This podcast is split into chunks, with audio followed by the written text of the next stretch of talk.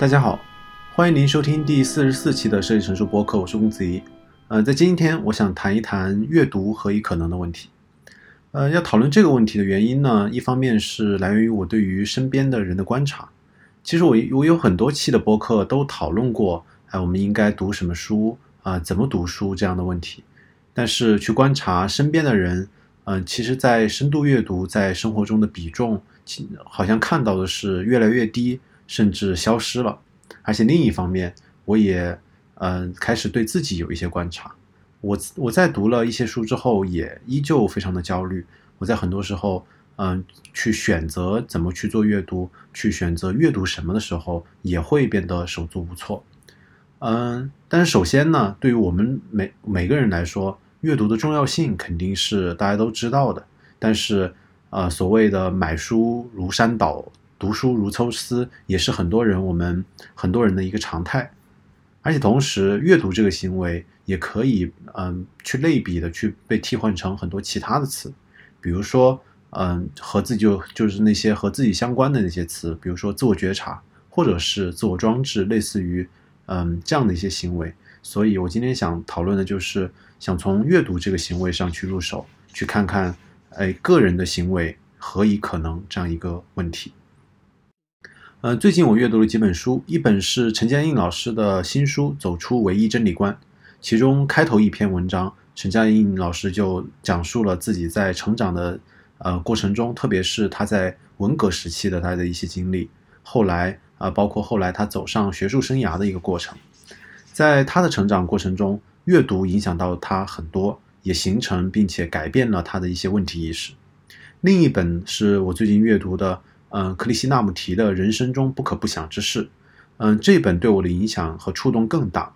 克里希纳穆提可以可以说是一个备受争议的大师了。他十三岁的时候被呃通神学会一个神秘组织选作所谓的世界导师，到后来他到三十多岁的时候选择解散呃世界明星会啊，他跟教徒说不应该崇拜任何的人或者皈依某个组织，但是在。他之后的一生中，都在各地、全世界各地奔波演讲，去为呃其他人解惑。这是他最后啊他的后续的一些生涯。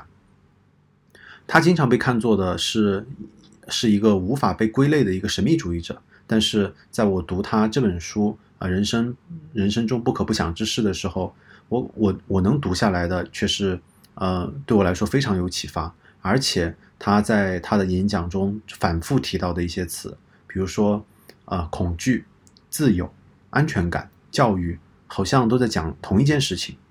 而且他特别强调的是关注自己的感受。所以，呃，这一期的一个缘起也是我想从自己的感受出发，去深层的去看一看，对于我自己来说，阅读何以可能？我去问一问自己这个问题。嗯，首先是我想讨论的第一个问题：阅读的失能状态。我们问何以可能？那么当然的就是现在的阅读，其实能够观察到的，就是已经到了对于我们每个人来说岌岌可危的一个状态了，甚至可以说是我们很多人都进入了阅读的失能状态。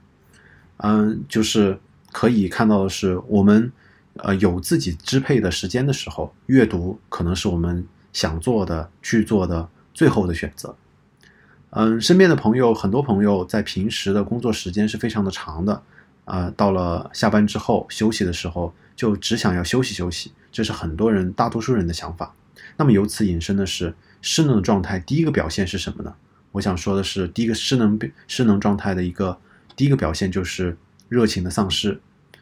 我们可以回想到很小的时候，或者我们看看身边的一些小朋友，他们会对很多事情充满感兴充满兴趣。去游泳，可能是因为他们觉得这个游泳确实很有趣；去游山玩水也是。但是我们现在在工作之余只想躺着，热情丧失是我们每个人面临的一个问题。而失能的另一个状态是娱乐成为常规的一个状态，闲暇时间即使再少，对于很多人来说其实也还是有的。但是在娱乐成为常规的状态之后，闲暇的时间我们除了娱乐和消费，我们不做其他的。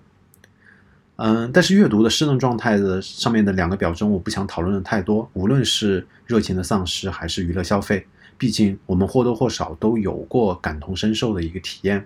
而且要去讨论和批判这样一个状态，其实，呃，在思考和呃感受上是不那么深的。我而接下来我想深入讨论的是，我们之所以会进入闲暇时候的失能状态，我们之所以会进入阅读的失能状态的一个原因，以及我们从失能状态中恢复的可能一些一些方法。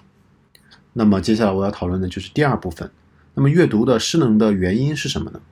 很很少人会去否认阅读的重要作用。我们去读虚构性的一些作品，我们可以看到非常精彩的故事，可以看到生动的人物形象。我们去读非虚构的和一些论理性的一些作品的时候，能够去体会到作者的思维逻辑和作者的呃犀利鲜鲜明的观点，还有很多栩栩如生的一些事实。但是为什么我们在休息的时候还是会把阅读作为我们最后的一个选择？我开始往内看，我看到的是，嗯，当我抗拒阅读的时候，通常来说，阅读这个行为是我要去完成一件事情，呃，前置条件的时候，而也就是说，我要去完成一件事情，不得不去看一点东西，而在更深层次的去看，是出于。恐惧和逃避这两个动机，而要去做一件事情的时候，我们就进入了失能的状态。我们可能想在工作上有所成就，而且想要很快的晋升，想要去做出更好的工作结果，那阅读这个时候就有可能成为前置条件之一。而出于恐惧的功利性阅读，通常会让我们失望，因为阅读一本书，或者是听一个人的演讲，去和一个人交谈，都这都不能保证我们能够。达成我们想要达到的那个功利性的目标，那阅读作为一种前置条件，就会在直接的反馈上让我们在反馈上受挫。那么这样一个呃，我们期待达成一个目标，选择阅读这个途径，最后受挫这样一个反馈的回路，让我们不再相信阅读可能可以给我们带来一些我们想期望的东西。当我更加看向我深层次的一个情绪的时候，呃，我们去做功利性的阅读也好，功利性的学习也好。很多时候都出自于我们我们的野心和恐惧。野心是我希望在竞争中去获胜，恐惧是我在恐我我会恐惧在竞争中落败。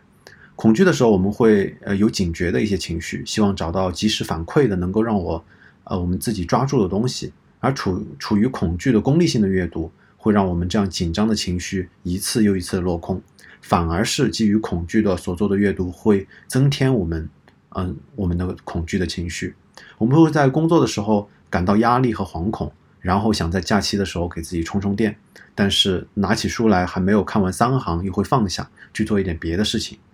因为通常来说，出于恐惧的动机去做的阅读行为，通常是失望的开始。呃，如果说那阅读失能的一个最初的原因是我们的恐惧和我们去做的出于恐惧的功利性的阅读。那么第二个衍生出来的原因，就是我们对于确定性的追求和随之而来的落空，这样的一个失能的一个表现，其实更难察觉，而且非常多次的出现在我自己身上。这个状态的表现是我在不断的去阅读一本又一本的啊，比如说类似于哲学的或者经济学的书籍，我会呃越来越熟悉这些书籍里面提到的哲学家或者是经济学的一些理论和模型，这个时候我可能会相信。这里这些哲学家和理论和模型可以指导我的生活，但是结果并不是。我们会依旧处理不好非常实际的生活中的一些问题，这同样是失能的表现。嗯，我想再深深入的去看一看这部分失能的一个原因。我们在感受到压力和不确定性的时候，我们会开始追求一些好像确定性的东西。我在听汪丁丁教授的行为经济学的时候，他提到。宗教的起源其实就来自于我们对于腐烂食物的恐惧，然后我们矫枉过正的宗教开始追求对于绝对纯净的食物，而最后形成的、最后延续到我们现在的宗教，很多都是出于我们对于绝对纯净的一个追求，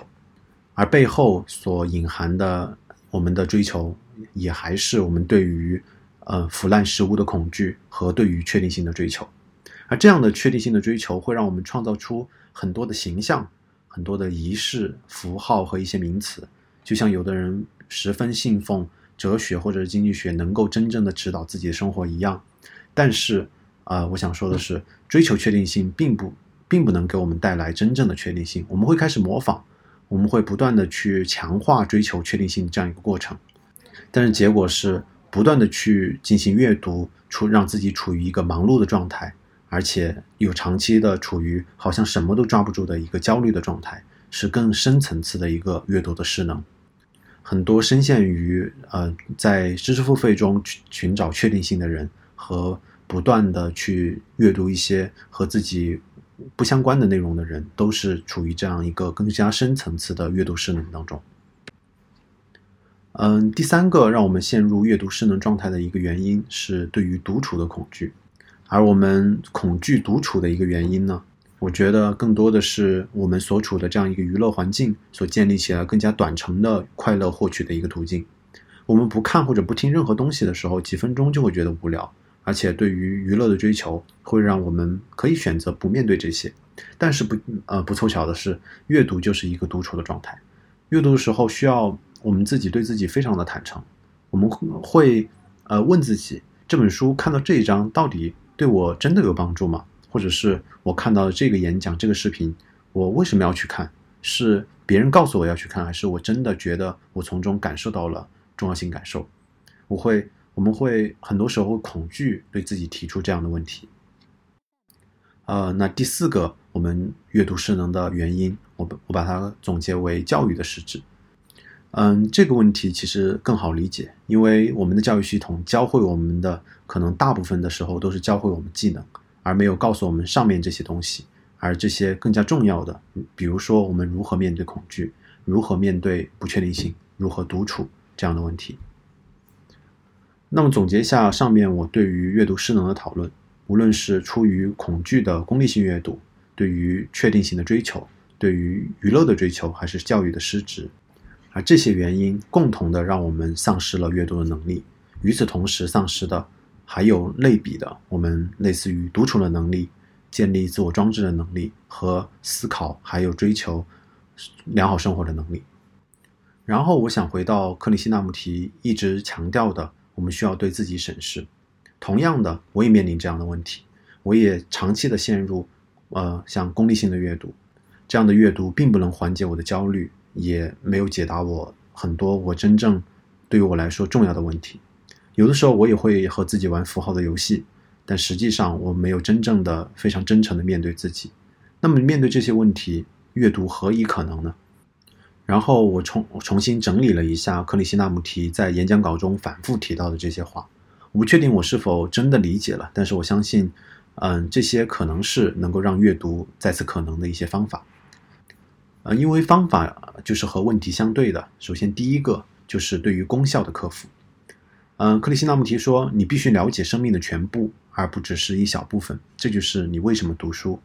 而我读到的是。只有真正克服了功效的一个目标，我们才可能重新获得重要性感受。目标导向的，呃，这样一个思维方式已经影响我们太久了。我们在工作中可以目标导向，但是在生活中，我们如果再让它统治我们的行为，可能就会让我们自己陷入，嗯，不断的循环的失能状态。嗯，第二个方法是对于表象和确定性的一个克服，无论是形式的仪式，呃，信仰、符号和修辞，很多时候都是我们自己在玩的游戏。但是我们只有抛弃去追寻所谓的呃确定性，我们只有对自己真诚的时候，可能才能明白有一些东西对自己并不重要。嗯，第三个方法是学会独处。克里希那穆提说，我们需要学会对自己真诚的观察、深度的审视，学会专注。呃，有一个人问克里希那穆提说：“我应该如何变得智更加智慧？”然后克克回答说：“呃，如果我们想要变得有智慧。”我们不是去寻找一些变得智慧的方法，而是应该去审视自己如何摆脱愚笨。我会去问自己，到底是什么原因组成了我们每天的一个行为模式，又是什么原因让我做出了一些愚笨的一些行为？只有独处的时候去真诚的观察自己，才是去克服我们失能状态的方法之一。第四个办法是，我们可以尽可能的去改进我们身边的教育。尼尔波斯曼在《娱乐至死》的最后，他提到。如果我们想要去克服娱乐致死，嗯，这样一个现象，我们最后归结于的，他他说的，我们是归结于教育。嗯，克里希那穆提最后嗯去说，我们如果要应对恐惧，如果我们要让我们年轻人找到呃自己真正喜欢的事情。他同样把面对呃失能的方法寄托于教育。我们可以做的是去尽我们所能的去至少让我们身边的或者我们之后的后辈用非功利性的教育去发现自己真正热爱的事物，而不仅仅是做技能性的学习。